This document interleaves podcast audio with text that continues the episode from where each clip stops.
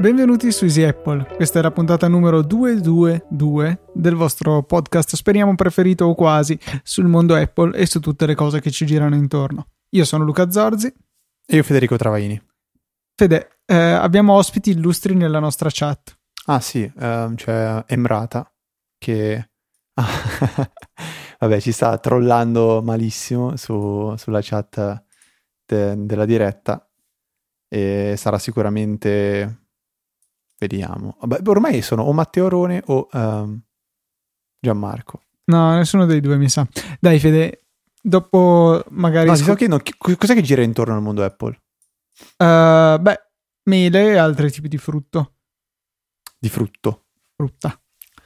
Ok. Cioè, allora, tanto per partire abbiamo delle domande barra um, note che ci sono state fatte durante la settimana in particolare ehm, Fabrizio, fa una richiesta abbastanza insolita, eh, nel senso che dice sta aspettando con impazienza l'arrivo dell'Apple Watch che finalmente è stato spedito eh, dagli stabilimenti in Cina. Utilizza un'applicazione eh, per Mac e iOS che si chiama Eye Tracking e voleva sapere però se siamo a conoscenza di un'applicazione di un servizio che consenta il tracciamento sulla mappa di tutto il percorso Ora, attualmente il pacco si trova in Corea del Nord, attualmente parliamo del uh, eh, 9 luglio, quindi è proprio stamattina. Um, Luca, Io... tu so che sì, tracci esatto. tanti pacchi. Eh sì, abbastanza perché ho questo piccolo problema con eh, gli acquisti online e di solito... Questo compulsivo. Sì, veramente. Utilizzo ehm, come si chiama deliveries o delivery status ancora non mi è chiaro come si chiama questa applicazione che mostra effettivamente sulla mappa il, um, gli spostamenti del pacco però mostra solamente un segnalino alla volta cioè su dove è adesso la, il pacco non credo che sia possibile né um, andare a vedere posizioni precedenti sulla mappa e né tantomeno avere una panoramica insomma di tutta la terra o di tutte le zone interessate dal movimento del pacco e vedere tracciata una linea che ci mostra insomma gli spostamenti.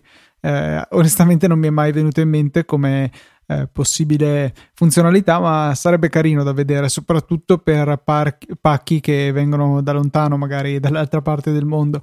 A me generalmente capita semplicemente di vedere il classico itinerario dei pacchi da Amazon che eh, vanno, partono da Piacenza e arrivano a Verona e poi basta, me li consegnano e chiuso il discorso. Ok, quindi segniamo questa applicazione nelle note, speriamo che sia... Dalla chat ci segnalano parcel, segnalano, segnalano eh, è il risultato di parlare e scrivere in contemporanea e pensare anche. Eh, con scarsi risultati in tutti e tre gli ambiti. Non, non esagerare, Luca.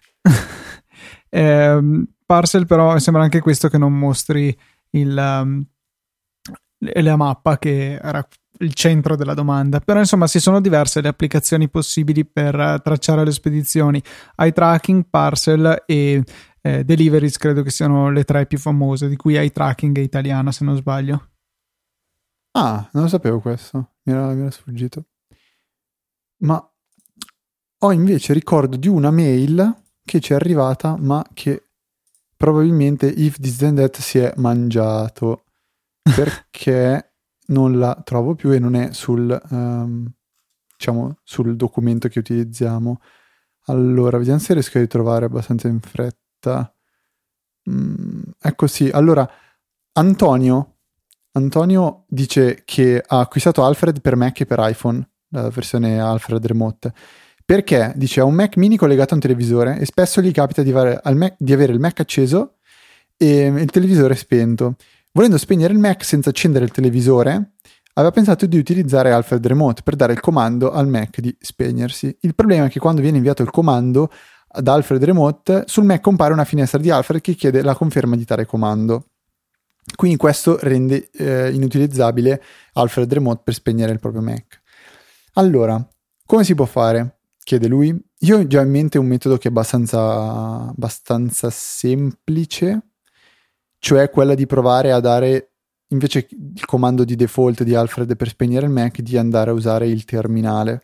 Mi viene in questo momento il dubbio che anche in questo caso venga richiesta la password di amministratore per poter spegnere il, il Mac. Sì, Fede, hai perfettamente ragione. Il, eh, il comando necessario da terminale per, accend- per, accendere, magari no, perché dovete premere il pulsante, però per spegnere il Mac oppure riavviarlo richiede i permessi di amministratore.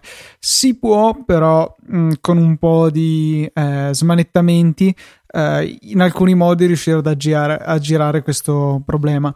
Il primo potrebbe essere di modificare il file etch sudoers, che praticamente è quello che gestisce come funziona il comando sudo in modo che non venga richiesta la password per determinati comandi, nello specifico sarebbero shutdown e magari anche reboot.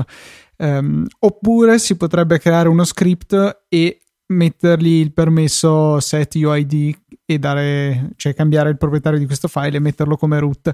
Solo che mi sembrano entrambe cose un po' pericolose, ecco, da andare a fare. Eh, tutto sommato non so se ne può valere la pena al 100%, magari sì, ma ehm, non so se rischierei, ecco.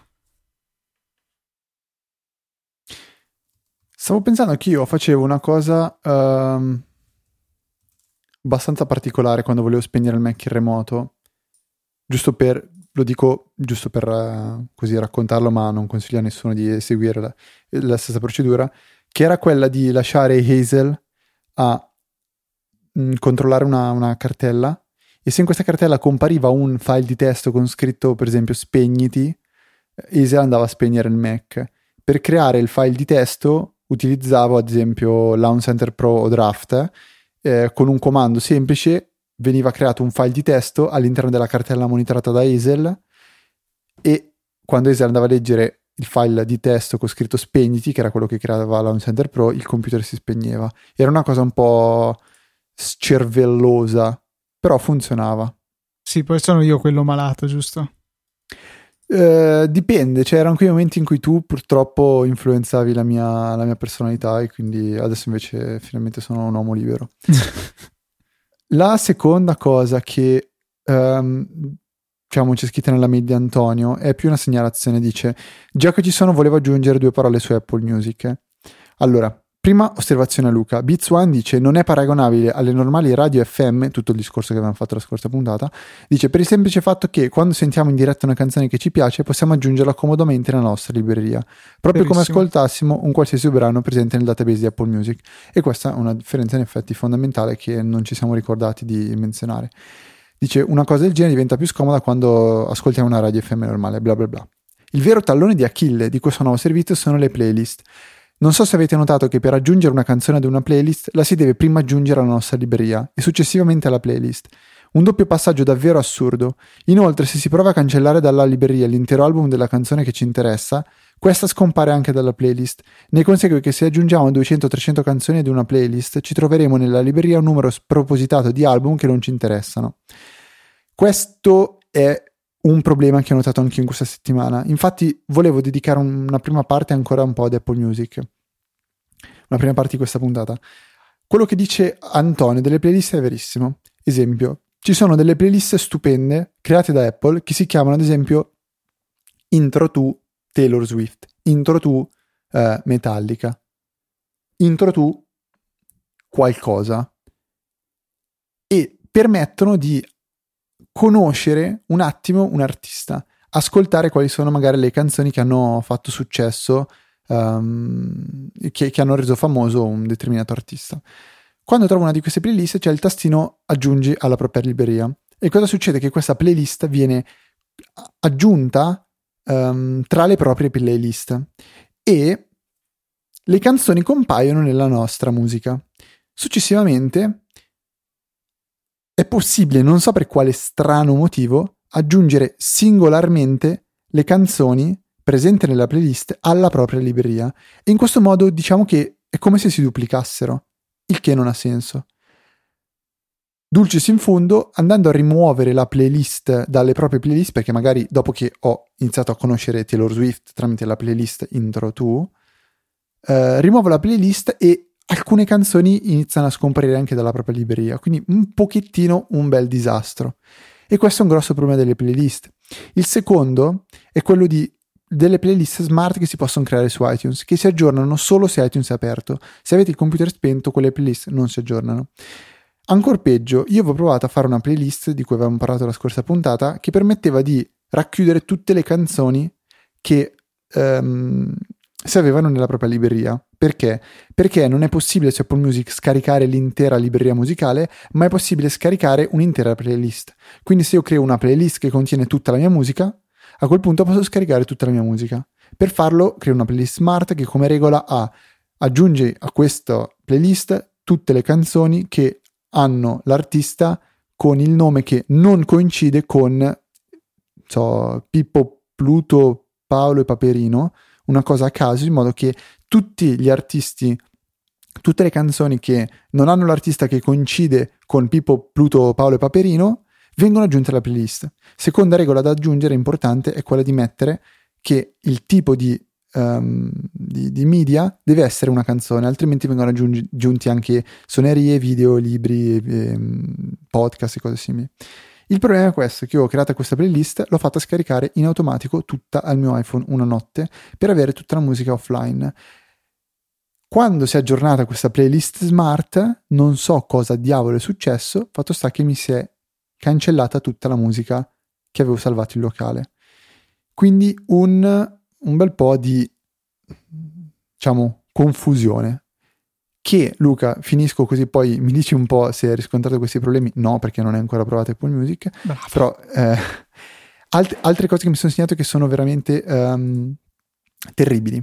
Spotify permette di distinguere il download e la riproduzione di una canzone con la rete dati cellulare. Quindi è possibile dire a, ad Spotify non voglio che scarichi le canzoni se sono in 3G, però se voglio riprodurre una canzone in 3G e non ce l'ho salvata, puoi farlo. Con Apple Music non ho trovato la possibilità di diciamo, implementare questa regola, che è veramente importante secondo me. Seconda mancanza, questa è quella che mi fa proprio incazzare, non si può riprodurre tutta la libreria shuffle.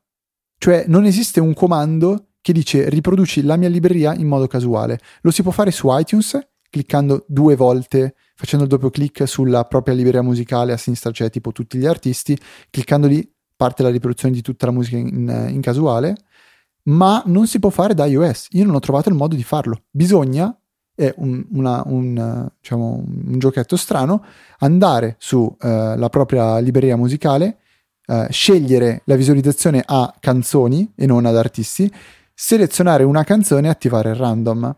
Però è, è, un pochettino una cosa che lo raggira perché ad esempio se siamo sulla visuale artistica secondo me è molto più comoda non si può fare lo stesso giochetto. Ehm, ultima cosa. E mi sono segnato. Ah sì. Le playlist che si segnano um, per diciamo essere tenute offline vengono aggiornate su iOS ma non su iTunes. Cosa vuol dire aggiornate? Vuol dire che se io dico questa playlist la voglio offline su iOS, se aggiungo o tolgo canzoni a quella playlist, allora le, um, diciamo, le canzoni vengono automaticamente scaricate, quelle che ho aggiunto e che non sono offline. Su iTunes no, su iTunes ogni volta che ci sono delle nuove canzoni off, eh, che si sono state aggiunte a una playlist, se le voglio scaricare devo dare il comando in manuale alla playlist di scaricare le canzoni al suo interno. Quindi molte incongruenze, molte mancanze, secondo me molti difetti, veramente un servizio che per ora non è affatto maturo. Hai detto la cosa giusta, Fede, sì. Eh, temo che sia veramente troppo presto per questo servizio e non so se fosse una cosa che era, cioè di cui erano coscienti anche loro e che però hanno voluto uh, lanciare lo stesso seppur uh, in forma parziale, magari non lo so, per lanciare Beats One a cui tenevano molto apparentemente, però cioè, io credo che a questo punto non uh, avvierò i miei famosi tre mesi di prova gratuita fino a quando il, non sarà un po' cambiato il servizio. Ora come ora non, non, mi aggrada granché. Ho, l'ho provato un po' sull'iPad di mio fratello, che invece lui si è avviato la prova.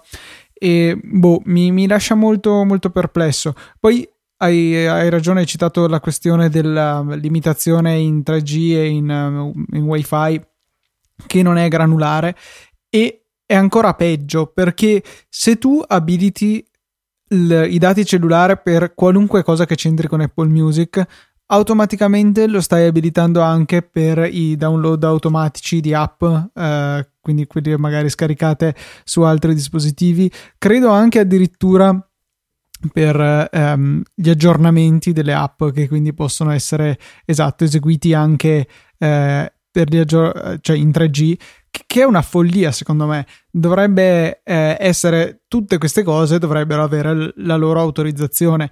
Eh, posso magari arrivare a concedere che applicazioni e aggiornamenti siano sotto un unico eh, interruttore, ma sicuramente non c'entra niente con uh, la musica eh, e non c'entra niente con uh, i libri di iBooks, cioè un unico pulsante che gestisca tutte queste cose è pura follia. Anche perché poi se vogliamo ascoltare Beats One, che è evidentemente solo in streaming e non possiamo averla salvata in locale, anche questa per forza deve, cioè per poterla ascoltare in mobilità sui dati cellulare bisogna abilitare tutti gli altri servizi. Quindi possiamo scegliere se abilitarne uno e però disattivare completamente gli altri che quindi non saranno più automatici nemmeno in wifi oppure rassegnarci a un consumo di dati maggiori Spotify è molto meglio da questo punto di vista con appunto come dicevi la possibilità di restringere solamente i download ad essere effettuati in wifi mentre lo streaming eh, è reso possibile anche in 3G. Ti dirò di più, a me piacerebbe addirittura che Spotify permettesse di scegliere la qualità, che già è distinguibile per streaming e eh, download, distinguerla ulteriormente anche per eh, la, la, qualità, insomma, de, dello streaming wifi o su rete cellulare. Non, um, non capisco perché su questa cosa si vada così tanto a risparmiare sulle impostazioni, cioè per avere un unico settaggio. Perché se è vero da un lato che tendenzialmente la uh, Apple cerca di semplificare un po' le impostazioni, decisamente non è il caso in alcuni frangenti. Andiamo solamente a vedere il menu delle impostazioni delle notifiche su iOS che eh, io trovo molto pratico e credo anche tu, Fede, perché è molto granulare, permette di specificare al meglio tutte le nostre preferenze in termini di notifiche, però evidentemente non è molto amichevole per chi non sappia esattamente come funziona. Ci sono 100.000 opzioni per ogni singola app e sarebbe decisamente il caso di aggiungere queste stesse opzioni o comunque una varietà di opzioni così ampia anche per le, ehm, la limitazione dei dati in 3G o Wi-Fi. Sì, c'è una cosa che mi aspetto abbastanza da parte di Apple, soprattutto perché tipo l'App Store ehm, permette una, una, diciamo, una divisione simile, nel senso che ad esempio gli aggiornamenti automatici possono essere fatti soltanto ad esempio tramite wifi, si può mettere questa impostazione. Se però voglio scaricare un'applicazione che sono in 3G, lo posso fare. Poi esiste un limite imposto da Apple che è quello di 60 mega se non sbaglio adesso. Uh, oltre ai quali non è possibile fare il download eh, tramite rete dati cellulare. Però ci sono veramente queste piccole um, migli- migliorie che necessita Apple Music per poter diventare all'altezza di, di, di servizi tipo Spotify che attualmente secondo me è migliore dal punto di vista di esperienza utente. Queste sono un po' le mie, le mie lamentele. Se voi avete qualcosa da aggiungere o qualcosa da correggerci, se abbiamo detto qualcosa di sbagliato, potete tranquillamente scriverci, lo sapete, indirizzo email info-easyapple.org o via Twitter, peggio però se è una segnalazione del genere mandatecela via mail. Twitter comunque è chiocciola easy underscore apple. E per quanto riguarda Apple Music, niente, io sto andando avanti a utilizzarlo. Um, se sono dal computer e quindi con, con wifi funziona molto molto bene. Salvo comunque il ritardo che ha nella, nell'avvio della riproduzione delle canzoni, che è piuttosto consistente ecco, per le canzoni che non sono scaricate in locale. Ma eh, sì, però quello non, non mi dà neanche più tanto fastidio, sinceramente.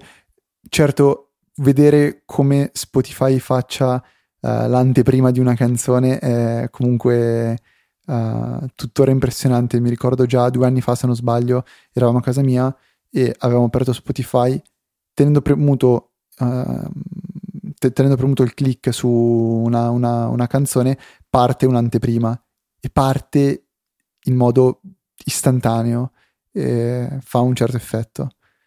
Sì, eh, purtroppo però questa funzione era arrivata su Mac, poi l'avevano tolta e non è più tornata, mentre su iPhone, eh, su iOS in generale, c'è una, eh, una funzione simile tenendo premuto il dito sulla, sulla, canzone. È un peccato che manchi su Mac perché è una funzione che utilizzo molto spesso perché soprattutto se sono in sessione di eh, scoperta di nuova musica mi capita di avviare una canzone e poi continuare a esplorare la libreria, trovarne una che mi chiedo di che genere possa essere o avere una breve infarinatura sul tipo di canzone e mandarne in produzione non va bene perché poi devo muovermi all'interno della traccia e poi tornare alla precedente nel punto in cui avevo interrotto la riproduzione per passare alla successiva. Invece in questo modo tenendo semplicemente premuto su una traccia mi fa già vedere un'anteprima o meglio sentire un'anteprima del nuovo brano.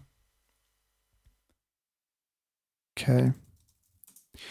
Luca, tu hai qualcosa da, da aggiungere? Spero che migliori ecco, il servizio più avanti.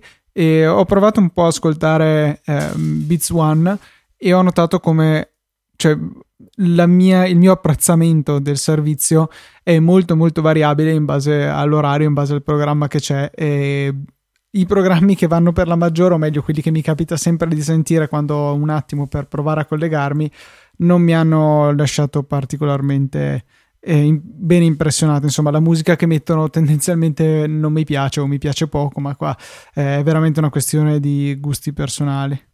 Eh, a me purtroppo ha fatto scoprire Selena Gomez.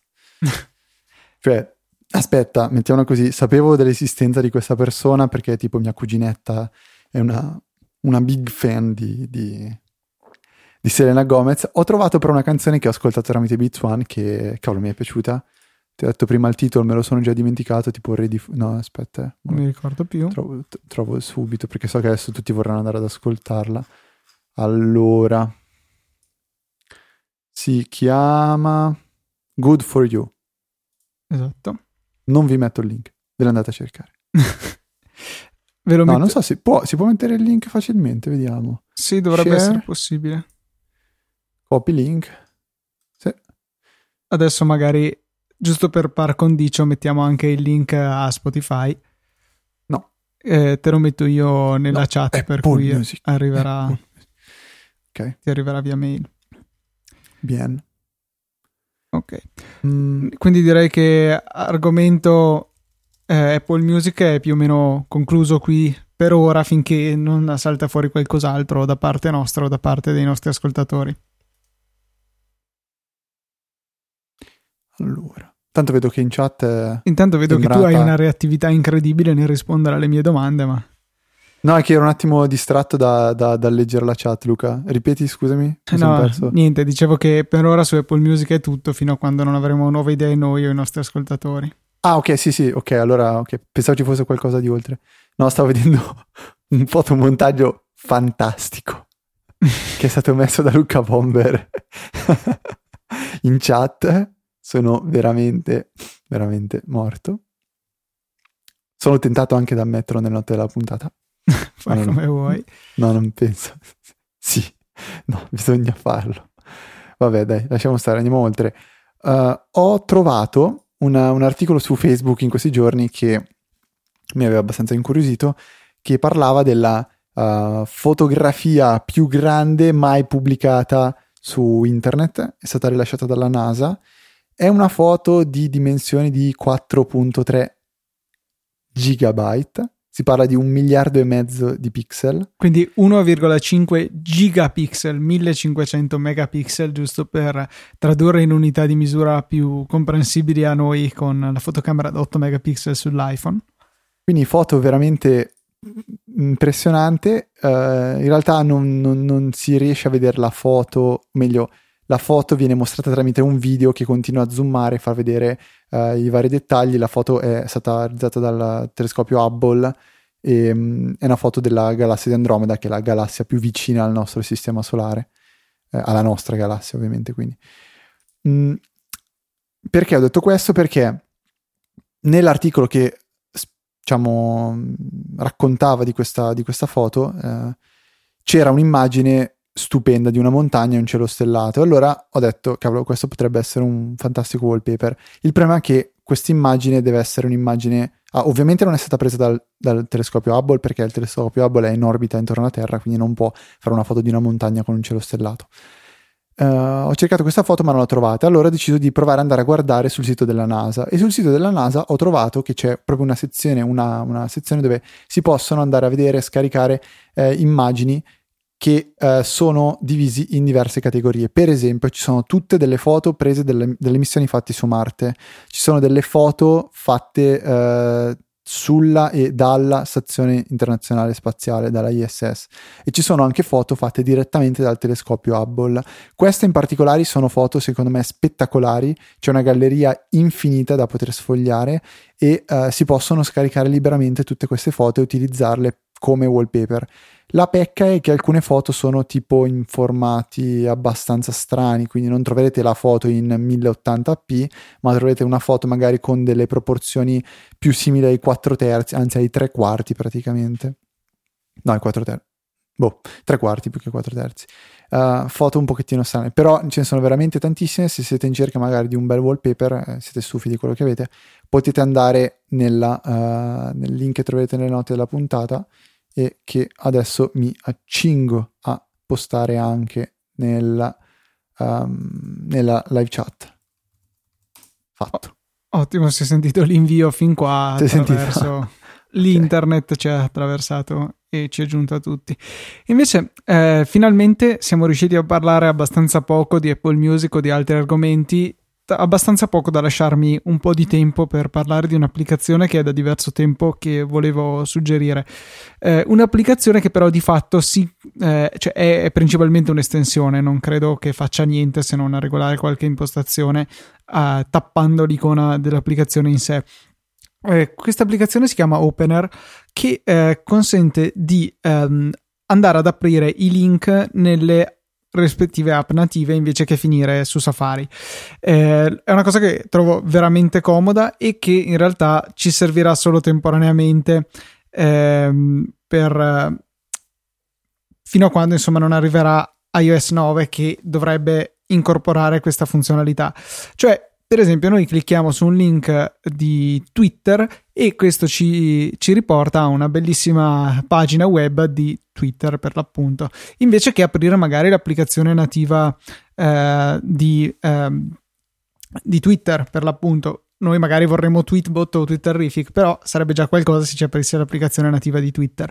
Opener fa questo, cioè una volta datogli in pasto un link andrà ad aprire lui nella, eh, nell'app eh, che abbiamo scelto, che ci può presentare una scelta qualora ne abbiamo di più, ad esempio se abbiamo più client Twitter possiamo scegliere con quale, oppure nelle impostazioni possiamo dirgli aprila sempre con questa, eh, con app qui. E la cosa che eh, apprezzo di più è che riesce a scovare i link anche se sono nascosti dietro un, eh, uno short link, un link accorciato. E è il caso dello stramaledetto Pocket, che eh, ti dà sempre i link come pocket.co slash caratteri a caso. E così che se io voglio aprire un video di youtube che ho salvato ehm, e lo voglio aprire nell'app in modo da poterlo vedere in HD invece che nella qualità immonda che viene fuori nel riproduttore di Pocket facevo apri in Safari andavo in Safari caricava il pocket.co, lo, mi rimandava a YouTube, YouTube si apriva, tra parentesi, eh, questa funzionalità del deep linking dentro nell'applicazione a quanto pare per YouTube già funzionava. Quindi mi ritrovavo due cambi di applicazione che è molto scomodo. Così facendo invece con Opener faccio il tasto di condivisione, eh, premo il pulsante More, mi pare che sia, per eh, tirare su lo, lo share sheet di sistema e seleziono Opener dalla lista delle estensioni. Questo in un attimo andrà a risolvere il link di Pocket, andrà a capire che è un link in realtà YouTube e mi aprirà l'applicazione ufficiale da cui poi posso scegliere le qualità e fare tutto quello che c'è bisogno di fare con un video. È molto molto comodo e mm, è un'applicazione che costa o 2 o 3 euro, insomma non è propriamente regalata rispetto alla funzionalità piuttosto semplice che ha, ma è così comoda che credo che valga nettamente la spesa e mi è capitato di usarla insomma in diverse occasioni anche al di là di Pocket. Per esempio, se siete già finiti perché qualche applicazione non supporta lo share sheet di sistema. Se siete già finiti su una pagina di Twitter via web, potreste fare la condivisione da Safari, selezionare Opener e vedere riportati al, al tweet stesso nel vostro client preferito. Ad esempio, perché magari ehm, avete, eh, non siete loggati al vostro account Twitter da Safari perché utilizzate sempre l'app. È molto molto comodo. Yeah. Fede, sei di molte parole oggi. No, è che, cioè, nel senso, non è che potevo aggiungere molto. No, però pu- pu- molto, molto comodo. No, hai ragione. Eh, è che stavo pensando a cos'è che volevo parlare, perché le cose che mi sono segnato, diciamo, le ho, le ho abbastanza esaurite. Stavo, stavo dando un'occhiata alla, alla, schermata del mio iPhone e niente, sono, sono sempre più contento di Google Photos, però questo penso si sia abbastanza capito, ho fatto una missione qualche, qualche giorno fa ehm, di... Cioè sono andato a installare Google Photo su qualsiasi dispositivo trovavo in giro per la casa di parenti, in modo che mi risolvevo a priori il problema del, del, del backup delle foto perse. Resta il fatto che Google Photos non funziona in background, cioè eh sì, quello è un po' un suo limite. Non, l'upload, diciamo, lo fa una volta che l'applicazione viene, viene avviata, oppure penso lo faccia in particolari casi, però perché a volte mi sembra di aprirlo comunque di trovare già foto caricate, che fo- foto che prima io diciamo non, non, non, avevo caricato. Quindi tu carichi le foto anche direttamente no, già dall'iPhone? Ho, ho, ho, un po' il dubbio che a volte sì, sì, sì, sì, Fo- carico tutto dall'iPhone io. Eh, carico veramente tutto, proprio il rollino fotografico non mi interessa. E non ho capito bene come funziona in background, cioè quando carichi le foto penso che lo faccia tipo se sei attaccato a wifi eh, la corrente, ma non sono sicuro che le applicazioni possano eseguire delle funzioni solo se uh, si è attaccati alla corrente e in wifi. Mm, è un dubbio che ho, magari se c'è qualche sviluppatore che ci ascolta, tipo Francesco Zerbinati, ce lo, ce lo sa dire. È possibile, diciamo, introdurre delle regole per un'applicazione dicendo puoi funzionare in background solo se c'è il wifi e si è attaccato alla corrente. Guarda, io credo che l'applicazione venga risvegliata più o meno a caso dal, dal, sistema operativo, da iOS, e poi l'applicazione, prima di fare qualunque cosa, farà questo controllino. Sono connesso al wifi, sono connesso alla corrente e, e Stop va semplicemente a, a decidere autonomamente se eh, fare qualcosa oppure se rimettersi a dormire e restituire al sistema il controllo. Mm. Non lo so, non lo so, mi resta il dubbio perché secondo me comunque anche, anche Carousel non ho ben capito come funziona il background di Carousel. Cioè a volte va, a volte non va, a volte... Tipo mi è capitato due o tre giorni fa di attaccare il telefono uh, al Mac e la, l'applicazione di Dropbox mi ha importato tipo 30-40 foto che pensavo di aver già caricato con Carousel, in realtà Carousel probabilmente non l'aveva, non l'aveva fatto, quindi non lo so, ehm, resta un pochettino un, un po' un mistero. E se c'è qualche sviluppatore magari che ci sa rispondere, possiamo diffondere questa conoscenza a tutti gli ascoltatori e soprattutto acquisirla io e Luca.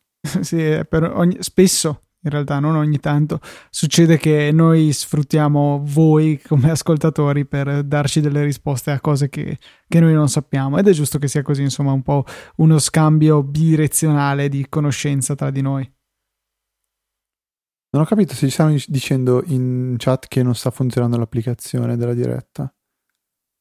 Uh, boh potrebbe essere mi sembra dice che si continua a interrompere abbastanza spesso. Strano perché potrebbe avere qualche problema il server a questo punto perché a me sembra tutto ok da questa parte. Sì, anche da noi. Boh, eh, ce ne occuperemo magari dopo. E, sì, finita.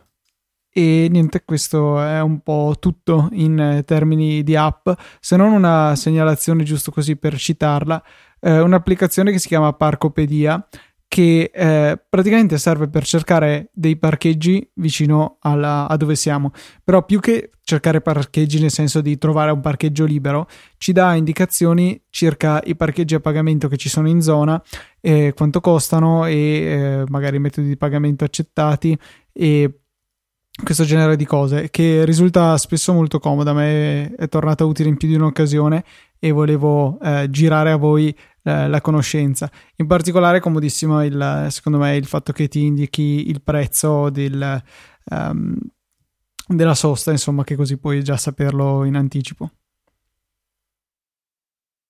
Ok, ufficialmente la diretta è scomparsa, quindi c'è la chat che vive senza sentire tutto ciò che diciamo noi. E... Ok diciamo che a questo punto verificheremo a, a fine puntata qual è, qual è stato il, il, il, big problema. Tra l'altro, non si dice Parcopedia? Mm, non lo so, è come Wikipedia e Wikipedia, perché viene da enciclopedia Vabbè. in realtà. Io dico Wikipedia. Sì, è quello anch'io, però dico enciclopedia, enciclopedia e Parcopedia mi suona enciclopedia. meglio. Enciclopedia suona decisamente sbagliato. Poi scopriremo che in realtà è giusto. Potrebbe essere. Mm. Eh, Fede, tu hai altro da aggiungere oppure possiamo eh, chiudere la, la, puntata più breve da un bel po' di tempo a questa parte? Una, una sola cosa voglio, voglio diciamo, aggiungere. Cioè, Telegram con l'ultimo aggiornamento ha introdotto una funzionalità veramente unica, secondo me.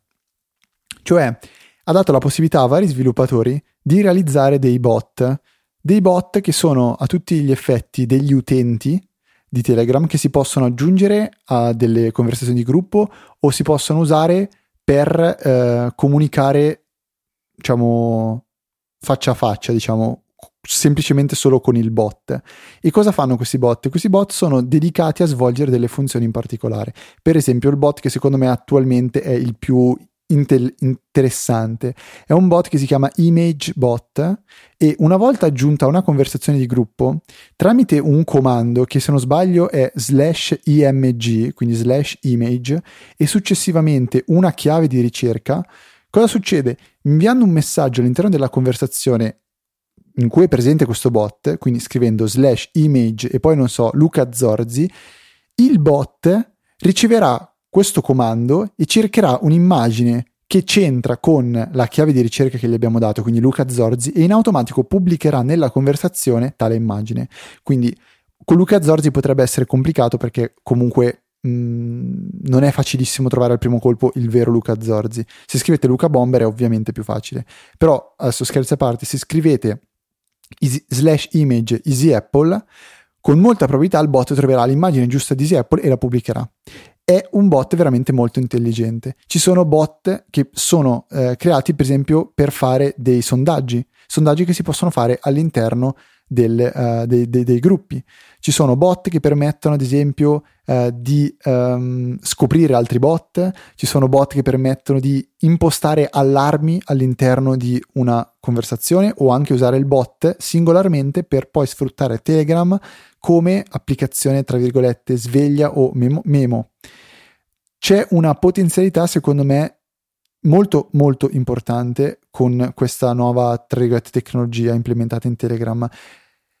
Sono diciamo un po' triste per il fatto che Telegram sia poco usato e, e quindi tutta questa potenzialità resta in parte inespressa perché ad esempio io Telegram ultimamente lo uso quasi soltanto perché abbiamo una mega conversazione di gruppo con Luca, amici di Easy Podcast e, e podcaster, eh, e lì all'interno veramente viene pubblicato un po' di tutto, c'è un marasma totale e i bot possono in parte aiutare sia per testarli e sia per giochicchiare un pochettino. Però una cosa del genere mi piacerebbe vederla tutti i giorni, e per tutti i giorni intendo WhatsApp perché WhatsApp resta abbastanza leader indiscusso della messaggistica. Quindi potete fare questo tentativo di andare a scaricare Telegram, magari iniziare a utilizzarlo con due o tre amici, vedere questi bot. Voi provate Image Bot, è veramente, veramente bello. Fede, poi vogliamo uh, parlare comunque delle, anche del, degli sticker con Gianni Morandi. Ma sì, gli sticker sono boiate, sono, sono cose simpatiche e vabbè, ci possono stare, però i bot secondo me sono uh, cioè adesso sono evidentemente qualcosa che rende Telegram parecchio migliore di, di, WhatsApp e altri servizi simili. Per non parlare del fatto che esiste l'applicazione per Mac eh, eccetera, e iPad, eccetera, eccetera. Um, questa nota secondo me bisognava farla. In realtà i bot sono fuori, sono usciti ormai penso da due settimane, 20 giorni. Ah, sì, forse anche qualcosa di più. Ok. E niente, sì, Telegram è veramente bello. È solo difficile però riuscire a convertire tutti i nostri amici che con- continuano ad utilizzare eh, WhatsApp. Anche per il fatto che, io ripeto, sì, il problema di base è che la gente non usa altro che non sia il telefono, per cui eh, non si pongono il problema di avere i messaggi in più di un posto. Niente. Ok, Luca, penso che. Oh, è tornata stranamente la qualità che doveva esserci per tutta la puntata. Ho fatto gli ultimi 15 minuti a sentirti male. Ah, io invece non ho notato problemi, benissimo.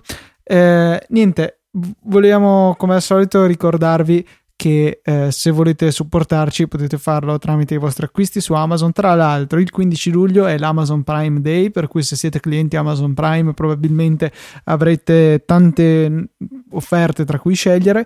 Se volete diventare Prime potete farlo su Amazon e chiaramente magari andando a comprare qualcosina con i nostri link che è sempre cosa buona e giusta. Eh, Potete anche supportarci tramite le vostre donazioni, che sono un metodo veramente diretto per esprimere il vostro supporto e un, grande eh, grazie a tutti coloro che hanno deciso di farlo fino ad oggi e poi chiaramente facendo acquisti sull'App Store. Tutti i link che trovate nelle note di questa puntata, che per esempio sono su easyapple.org slash 222, eh, sono sponsorizzati e ci aiutano veramente a mandare avanti la baracca. Muy bien.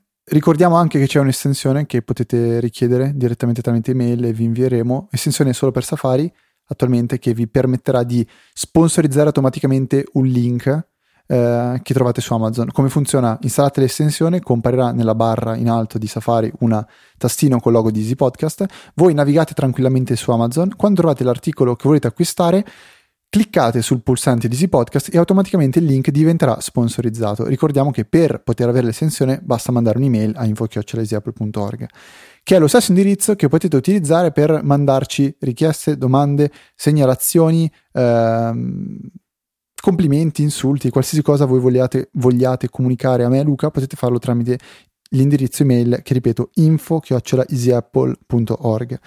Potete trovarci anche su Twitter Potete trovare l'account di Easy Apple che è easy underscore Apple, potete trovare Mr. Luca Zorzi all'account LucaTNT e potete trovare me all'account F Trava. C'è un'ultima cosa che è la pagina di Facebook, pagina di Facebook che trovate all'indirizzo facebook.com slash easypodcast, pagina di tutto il network dove vengono pubblicati i post relativi alle puntate in tempo reale quando queste vengono pubblicate. Per anche questa n millesima puntata. È tutto, un saluto da Federico. Un saluto da Luca. E noi ci sentiamo settimana prossima di venerdì alle ore 17 con una nuova puntata di Easy Apple.